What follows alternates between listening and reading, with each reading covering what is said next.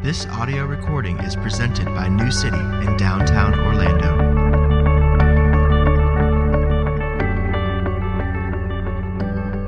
Amen. Please remain standing for this morning's scripture reading from the Gospel of John, chapter 6, verses 25 through 40. It's a longer passage. If you have to uh, sit down, that's okay.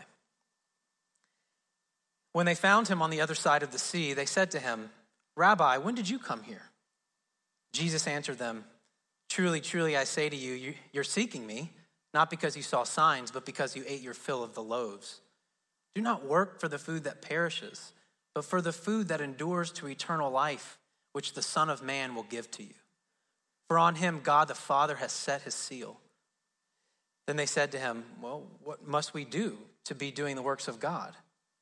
Jesus answered them, This is the work of God, that you believe in him whom he has sent. So they said to him, Well, then what sign do you do that we may see and believe you? What work do you perform? Our fathers ate the manna in the wilderness. As it is written, He gave them bread from heaven to eat. Jesus said to them, Truly, truly, I say to you, it was not Moses who gave you the bread from heaven, but my Father gives you the true bread from heaven. For the bread of God is he who comes down from heaven and gives life to the world. They said to him, Sir, give us this bread always. Jesus said to them, I am the bread of life. Whoever comes to me shall not hunger, and whoever believes in me shall never thirst. But I said to you that you have seen me, and yet you do not believe. All that the Father gives me will come to me, and whoever comes to me I will never cast out. For I have come down from heaven, not to do my own will, but the will of him who sent me. And this is the will of him who sent me, that I should lose nothing of all that he has given me, but raise it up on the last day. For this is the will of my Father, that everyone who looks on the Son and believes in him should have eternal life, and I will raise him up on the last day. This is God's word. Please be seated. One time I was asked, How can you tell a smart dog from a stupid dog? Now, all of you dog lovers, I don't know if this is true because I don't have a dog, uh, but it, it makes sense to me. I said, I don't know. I don't know how you tell a smart dog from a stupid dog. And the answer was, you can tell a smart dog by when you point to something, the dog looks to where you're pointing, not to your finger. Right? You point, you throw the ball, and the ball look, the dog looks at you, and you're pointing this way, that way, that way, and the dog keeps looking at you as you're pointing. He said, that's how you know if it's a smart dog or a stupid dog. A smart dog will look where you're pointing a stupid dog will just stare at your finger. The Gospel of John is written that you and I would know that Jesus is the Messiah, that Jesus is the one sent from God, and that we would believe upon him. That's why John wrote the Gospel. Now, in the Gospel of John, there are seven so called uh, signs and seven so called I am statements right? And in today's passage, we'll actually talk about one of the signs and one of the I am. The first I am, I am the bread of life, as we just read. Signs are interesting things. In real life, we understand that if I tell you I live on Quayle Street, you understand uh, to get to my house, you follow the sign to the street. You don't expect me to be standing at the sign, right? Well, in a similar way, the signs that Jesus performs, these miracles, are meant to point people who witness them, point people who hear of them to the thing that is signified. A sign signifies, it points to something greater. Well, as we see in today's passage, uh, these people are confused. But honestly, aren't we oftentimes confused? Don't we misread what Jesus would have for us? Don't we misunderstand and need Him to be gracious, need Him to continue to woo us, to beckon us? Today, I hope that's exactly what happens. And in the series, I hope that's what happens. I hope that all of us come back to these signs and the discourses where Jesus says, I am, in this case, the bread of life. What does that mean for you today? What does that mean for us now? So today we're going to move through this sermon. We're really going to, I'm going to preach a sermon on a sermon in a sense. And we're going to move through with three movements. The first one is we're going to set the table. All right, so setting the table. What is happening in this passage? Well, we jumped in in the middle of something that is unfolding, right? When they found him on the other side, they said to him, When did you come here? See, the day before, there were, we would read, 5,000 heads of household. So who knows how many people? I've read up to 20,000 people. I don't know. But at least 5,000 heads of household, 5,000 families were with Jesus in the wilderness. All right, this was just the day before this passage that we read. And when they were out there, Jesus was teaching, and it was getting mealtime towards the end of the day, and he looks at his disciples and he says, We should probably feed them. What do you guys think? Now, just imagine, I want you to engage uh, these I am statements, these metaphors. We, we need to engage our minds. This is an aside, but we need, we need to engage our minds. So, as we're listening, I want us to picture this, okay? I want us to picture this large crowd in the wilderness, not in a city, not in a synagogue, in nature, thousands and thousands of people. And Jesus looks at his disciples and, in that context, says, We should probably feed them. And of course, they say what we would have said mm, How's that, how's that going to happen? Well, then Andrew says, Well, hey, this little boy over here, he's got some fish and some bread. Will this do? And Jesus says, Sure, bring it over here. And so this is the feeding of the 5,000 that happened the day before. Jesus blesses it, and it says that everyone ate as much as they wanted until they were satisfied. And then there was even some left over. So that just happened. And I wish we had time. Jesus actually walks on water in between this, uh, just, just so you know. And he's come to the other side, and they're confused why he's there. But then, Jesus, rather than engaging them on their question, goes straight to their motivation. He says, I say to you, you're seeking me not because you saw signs, but because you ate your fill of the loaves. You see, he knows that the sign that he performed, where he was meaning to point to something more than simply bread, they didn't get it. They were coming back for more bread.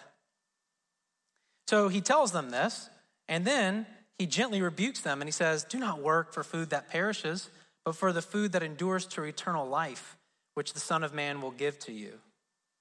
So, how do they respond? They say, What must we do to be doing the works of God? So, they still don't get it. They still don't understand what Jesus is saying. They still think that the sign of Jesus providing them food is mainly physical, material food. That's what they think. And Jesus tells them that is not it. That is not it. Why are you coming to me? You're coming to me because you want more physical food. And they're coming thinking, well, maybe if we do the works of God, whatever those are, we can just keep eating this food. Maybe if we do the works of God, that Jesus will keep feeding us this way. That's what they're thinking. That's the question. Well, what are the works of God so we can keep getting this, this food? And Jesus says to them,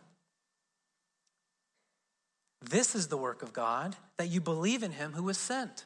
You see, the sign is supposed to point to Jesus, but they're not seeing that. They still think that it's about food. They think that if we can do the right work, somehow maybe God will continue to bless us. Now, although this isn't the main point that I'm going to make today, I did have to. I want to stop at this point and say, aren't we so often like that? Aren't we concerned that if we can do the works of God somehow and keep God happy, He'll keep blessing us? Don't you think that way sometimes, right? So, so my conviction over my sin isn't really, at least sometimes when I'm very candid, it's really about if I do this, if I don't, if I don't love God like I'm supposed to, He might stop blessing me. And more than that, it, it's not that it just might stop short, uh, sort of dry up, but that he might actually remove things from me, that he might actually take things away from me, that he might actually pull the rug out from underneath me. Rather than pursuing Jesus because he loves me, because in him is life, because in him is everything we desire, Sometimes I'm afraid we pursue him because we think that that will keep him blessing us. And Jesus cuts that off right away, says, No, that's not it. The works of God are to believe in me.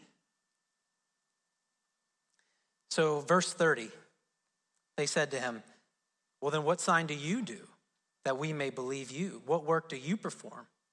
Our fathers ate the manna in the wilderness. As it is written, He gave them bread from heaven to eat. Now, this is part of setting the table. This is no random direction that they take this conversation. All right, this isn't random. Why are they bringing up Moses? You see, in Deuteronomy 18, they know that the Messiah would be like a second Moses. What happened the day before? They're in the wilderness needing food, and Jesus provides food from them for them. That's a lot like Moses, isn't it? Moses in the wilderness, the people need food, and God provides manna from heaven. So they know that when Jesus says, I am the bread, Jesus is claiming to be something like a Moses, something like a provider, something like a redeemer. So what they say to him is, Well, here's the deal, Jesus. You only did this one time. Big deal. We need more than that. I mean, Moses did it for years. What sign do you have for us? Our fathers ate the manna in the wilderness. He gave them bread from heaven to eat. What about you, Jesus? You're going to keep doing this? We need more than this if we're going to trust in you, if we're going to believe in you. Jesus says to them, Truly, truly, I say to you, it wasn't Moses who gave you the food. So I don't know if that was Jesus' tone, but that's how, I, that's how I'm reading it. Because he's gracious, he's gentle, but I think he's got to be exasper- exasperated. But it's not out of anger, it's out of compassion. He's saying, listen, take, just take your eyes off of Moses for a second. The point was never Moses. The point was never the manna. It was always meant to point you to God as your provider, to point you to God as your sustainer, the one who gives life. More signs. Don't compare me to Moses. This is what Jesus says For the bread of God is he who comes down from heaven and gives life to the world. Jesus said to them, verse 35, I am the bread of life. Whoever comes to me shall not hunger, and whoever believes in me shall never thirst. This isn't random. This table has been set since Moses. And now Jesus is sent from the Father to fulfill this promise, to be the bread of life. So the table is set, and now Jesus wants to turn their eyes away from Moses to him. And he points them to the fact that God is the one who is supplying the bread. So they've come to Jesus looking for more physical bread, and Jesus is pointing them to a different kind of bread. So then they try to go to what about Moses, though? Moses gave manna in the wilderness, but Jesus is saying, no, listen, that was meant to point to the God who gives life. Just like he would provide life to them in the wilderness through feeding their bodies, he would sustain and protect them and give them abundant life and keep his covenant with them. That was the point of the manna. Now, God's blessing was not less than physical nourishment, but it was more. It was always meant to point to more. Now, what is bread? Why bread? At its most basic level, bread is nourishment, right? Without nourishment, you cannot live. Without nourishment, you die. It gives you life. What Jesus is saying here, though, is that the nourishment of God is more than just bread, but it's not less than. So I do need to say that. Listen, do you remember this summer, for those of you who, who were with us, we preached through the Lord's Prayer? And the first petition in that whole prayer that Jesus tells us to ask for is what? When we ask for ourselves, is what? Our daily bread. And we said that that expands to asking God for any resources we need in order to thrive and flourish in the mission that He's given us to do. So it's not less than. Don't hear me saying that. Jesus isn't calling them to less than. Jesus never calls us to less than. He always calls us to yes and more. Yes and more. So the nourishment of God is a nourishment beyond all other because Jesus says this nourishment is life itself. It's the life of the world. So Jesus is speaking here of a hunger and thirst that all of us experience. And this hunger and thirst is something that only God can satisfy. It's a desire, what? To know your creator and to be known by him. That's why Jesus says, Come to me, and all who come to me, I will not cast out. Why would he say that? Because he's giving us assurance that when you come to me, you will find a home. We sang about this. You will find a home. You will find rest. You will find nourishment. You will find life when you find me. And this hunger is so deep, but we are so often so malnourished. And in our pursuit of satisfying this hunger, we settle for junk food which gives the illusion of satisfaction because it fills our bellies for a while, but it doesn't meet the nutritional needs we have. So we eat more and more, and we become sicker and sicker. We eat more and more, but we become more and more malnourished, unless it's this bread of life. This week I was reading on ESPN.com, and I, I don't watch UFC, um, but there was an article on UFC, and it, that stands for what does it stand for? Ultimate Fighting Championship? I don't know what it stands for, but this is what they do. If you don't know, they put people in a cage, and then they beat each other up. It's really highbrow, and then they also have women do this. So apparently, coming next is children. I don't know. Just put children in a cage and see what happens. So I'm reading this article and I find out that apparently recently there was a very big UFC title match between a woman named Ronda Rousey. She's been apparently pretty good for pretty long, defending her title. And she doesn't just get beat, she gets beat so badly that her jaw is broken in several places and she was unable to eat solid food for a time because they had to sew her mouth shut, they had to wire it shut.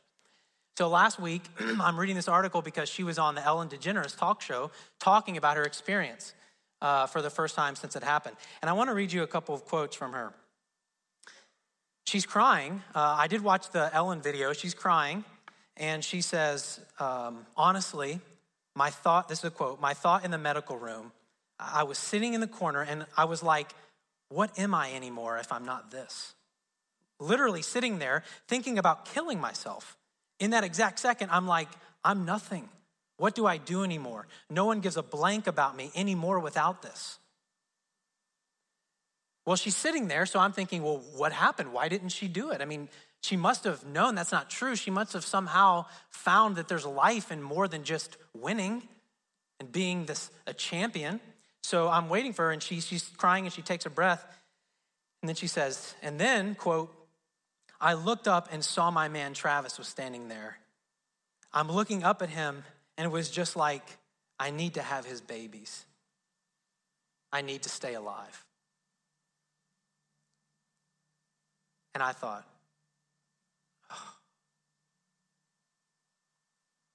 the hunger was right. The hunger was good. But it wasn't a mistake. It wasn't a disappointment. It was an opportunity. It was an opportunity for her and it was missed.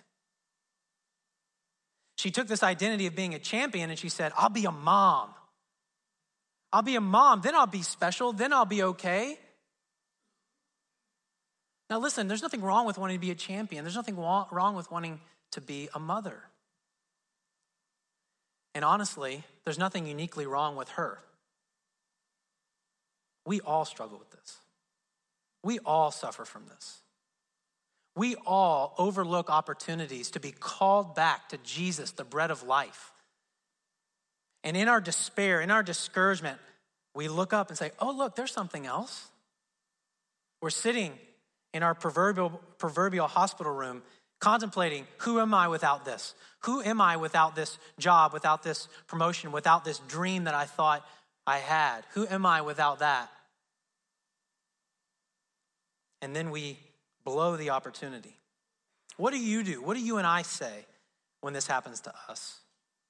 What do we say? We say, I need this. What, what is this? I need this to be me. I need this to have life. What is it for you? What is it for you now? Because I think it changes. I mean, I think the general concepts are usually the same it's success and power and money and acceptance and control and identity, righteousness. I mean, I think that the categories stay the same, but what is it for you right now? I think the details change as we're walking through life, as new insecurities are uncovered, as we meet new disappointments that we've never uh, encountered before. So I would ask you to reflect on that. What is it for you? So we set the table. We set the table. We've seen that this is not random. This fits into God's overall redemptive story. And Jesus says, I am the, I'm greater than Moses. I, I'm the one who's been supplied by God, not to deliver bread for nourishment, but to be the bread for your nourishment. I am how your hunger can be satisfied. So he set the table, God has supplied the bread, now satisfying the hunger. Let's look back at verse 35. Again, our main verse for the day. Jesus said to them, I am the bread of life. Whoever comes to me shall not hunger, and whoever believes in me shall never thirst. Remember our call to worship? Uh, if you want to, you can look at the front of your worship folder. It's printed in there. This is from Isaiah 55, and this clearly is an allusion to Isaiah 55. Jesus would have had this in mind, most likely.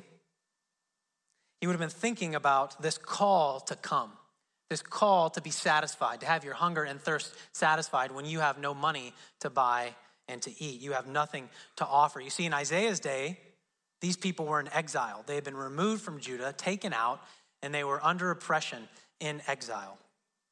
They were helpless, completely helpless. And yet God says, I'm going to save you, I'm going to provide for you. I still am your joy, I still am your satisfaction. And they're saying, We have nothing. We're here because of our disobedience.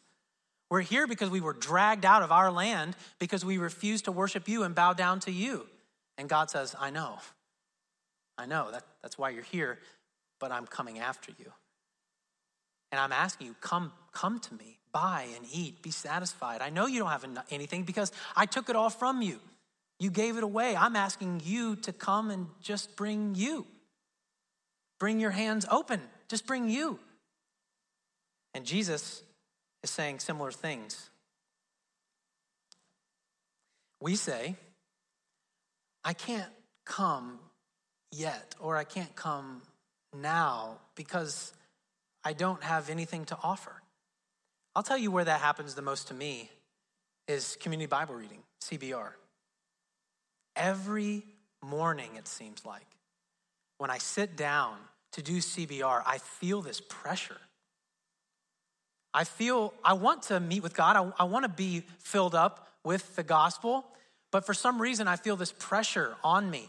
And if it feels like a chore, although I look forward to it before I go to bed, but then I wake up and it's like, I know Ted used to say things like this a lot something about um, uh, our brains have been, we have to reboot our gospel system, operating system every day. That's so true. So that's one way to say it. But what it feels like to me is death. It feels like pressure. It feels like, what am I doing wrong? I don't have anything to bring. And so I get to pray first the prayer of illumination, and, and I'm trying to find the right words, and I'm trying to think, well, how can I ask God to bless me? And I have to every morning remind myself the only way this works is if you come empty handed. You have nothing to give, Damien. Nothing. You are here to receive, not to perform. That's hard for me. And I don't know why. And it's getting better because God is at work in my life. But if that's you, I want to encourage you. Take that voice, take that pressure, wherever it is. It doesn't have to be CBR, it can be anywhere in your life, right? It's more than just CBR for me. That's just the one that happens every day the same. What is, I mean, there's so many things where we think we have to clean ourselves up. We think we have to offer something. But the call to satisfy the hunger, the first step is to come empty handed.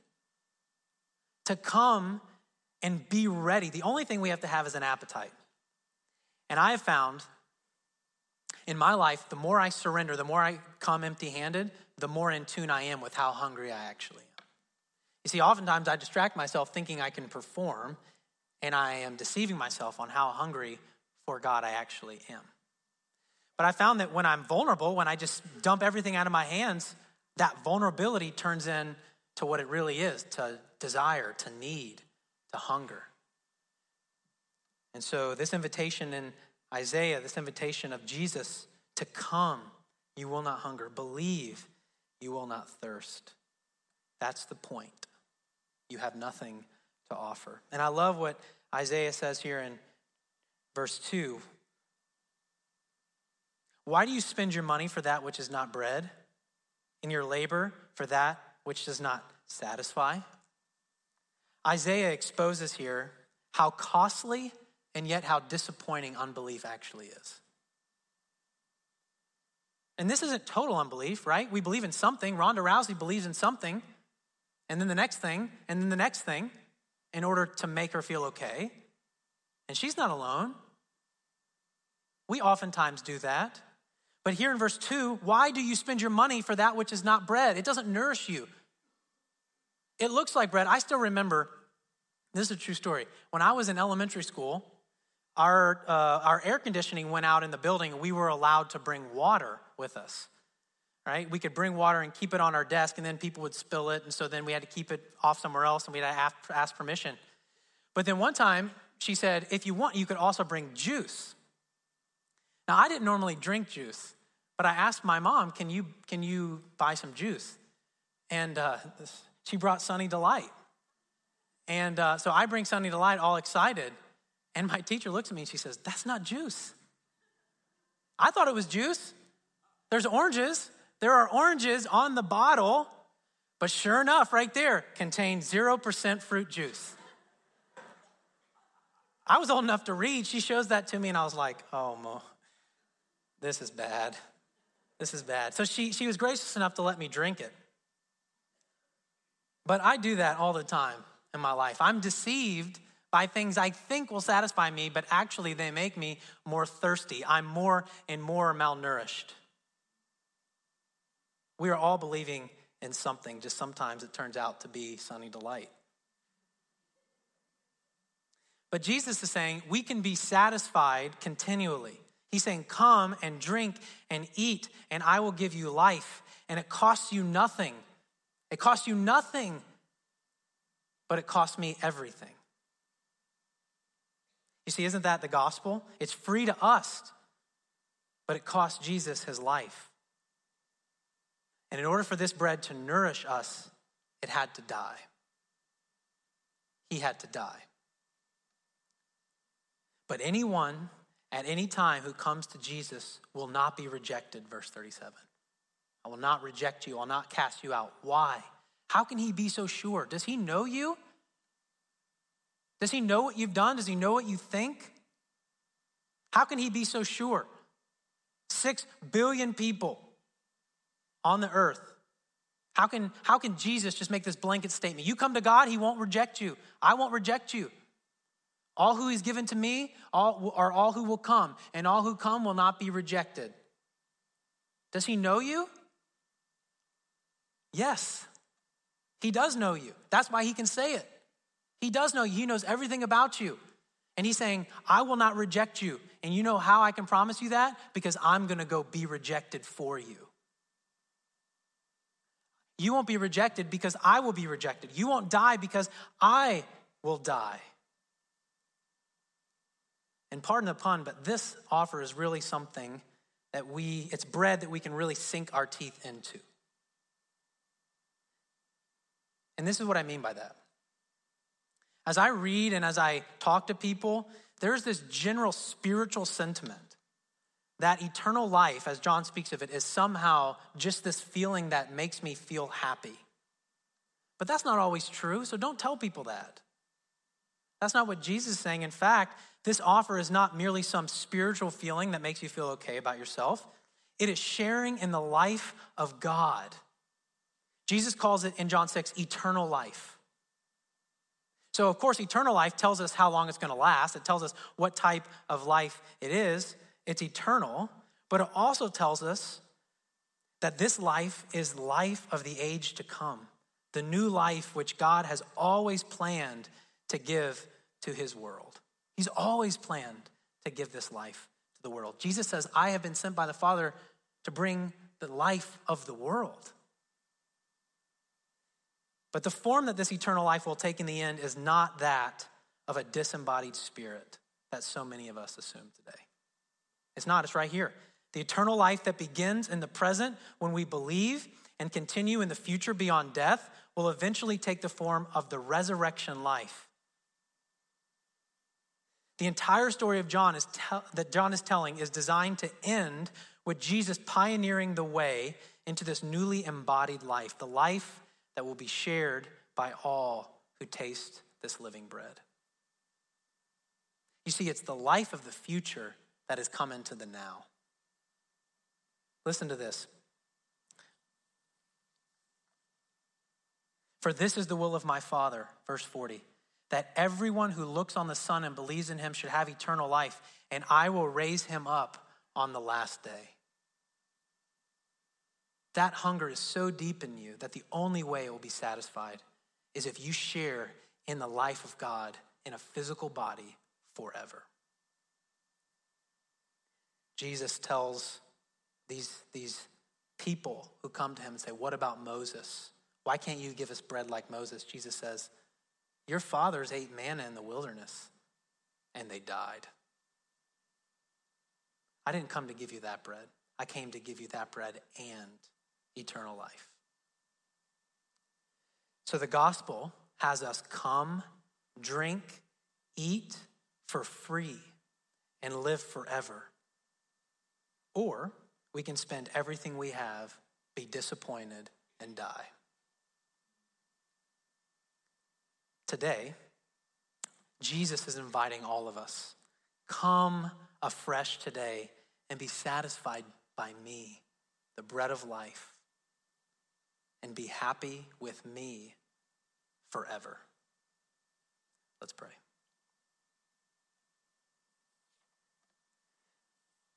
Father, we, we are so thankful for sending you sent your son. Thank you for sending Jesus, the bread of life. Lord Jesus, we believe that you are God. We believe that you are the bread of life. We receive your claim to be divine. We receive your promise to us we ask that we would increasingly take less time to come to you. We pray we wouldn't be so deceived by junk food, but that we would come for true, full nourishment in you. We pray that that nourishment will give us more and more life as we share in it, and that we, out of an abundance, would go out into mission and love others and share the bread of life with others. In Jesus' name.